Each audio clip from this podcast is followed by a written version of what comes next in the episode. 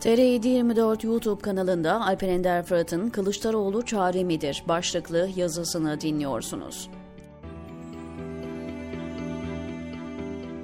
Kemal Kılıçdaroğlu liderliğindeki altılı masa seçimleri kazanırsa işler en azından bir düzelme yoluna girebilir, daha da önemlisi ülke batı standartlarında bir hukuk devleti olma idealini yakalayabilir mi? Hırsızlık, yolsuzluk, rüşvet biter mi mesela? Siyasetçi damat ve çocuklarının Ankara'da iş takibiyle elde ettikleri hesapsız kazançlar son bulur mu? Tarım alanlarının imara açılması dönemi biter mi? Beşli çete gibi olmasa da iktidarın müteahhitlerinden kurtulur mu Türkiye? ve en önemlisi de insanlar kanunun yazmadığı suçlardan dolayı suçlanıp cezalandırılmaktan vazgeçilir mi? Bundan sonra herhangi bir kesimin inanç ya da etnik yapının nefret söylemiyle peşinen suçlu ilan edilip ölüme mahkum edilme dönemi biter mi?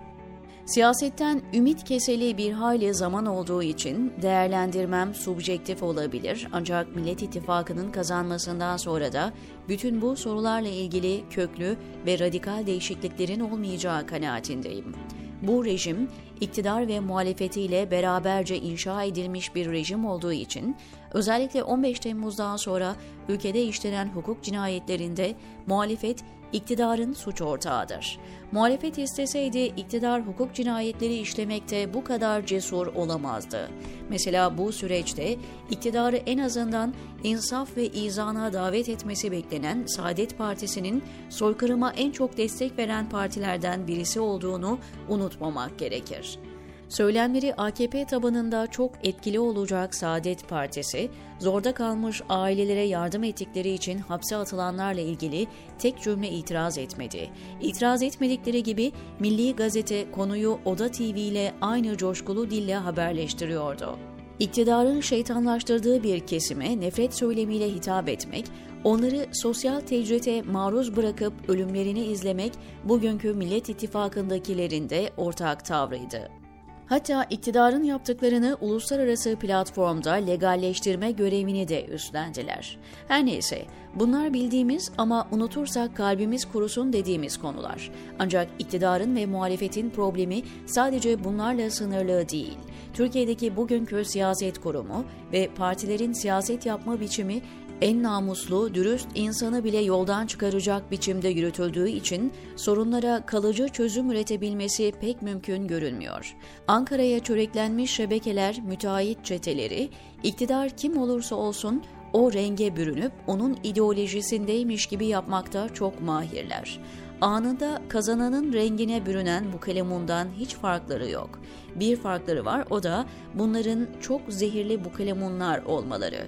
İyi Parti dönemin en yavuz hırsızları beşli çeteyle görüşüp uzlaşma konusunu açık açık dillendiriyor bile tarım alanlarının, dere yataklarının imara açılması, belediyelerde istisnasız bütün partilerin üzerine ittifak ettikleri bir meseledir. Tıpkı iktidarın kullandığı nefret dilinde olduğu gibi tarım alanlarının imara açılması konusunu sorun eden, bunun derdine düşen bir muhalefet partisi görmedik şimdiye kadar. Türkiye'nin siyaseti gerçekte kişisel zenginleşme yolundan başka hiçbir amaç taşımaz. Bülent Ecevit ve birkaç siyasetçiyi saymazsak en azından bugüne kadar hep böyle oldu.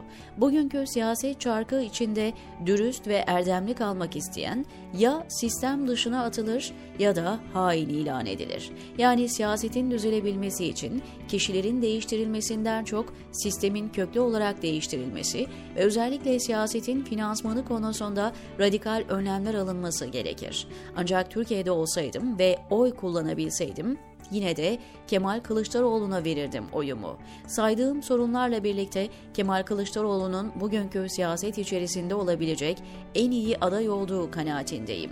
Seçilir seçilmez her şey düzelir, yoluna girer demiyorum. Ama özellikle hukuk cinayetleri konusunda olumlu gelişmeler yaşanmasına sebep olur diye düşünüyorum. Oy kullanmamak bu hırsız, zalim hükümetin işine yarayacağı için her şeye rağmen muhalefetin kazanması az da olsa mağdurların lehine bir durum olacaktır, diyor Alper Ender Fırat TR724'deki köşesinde.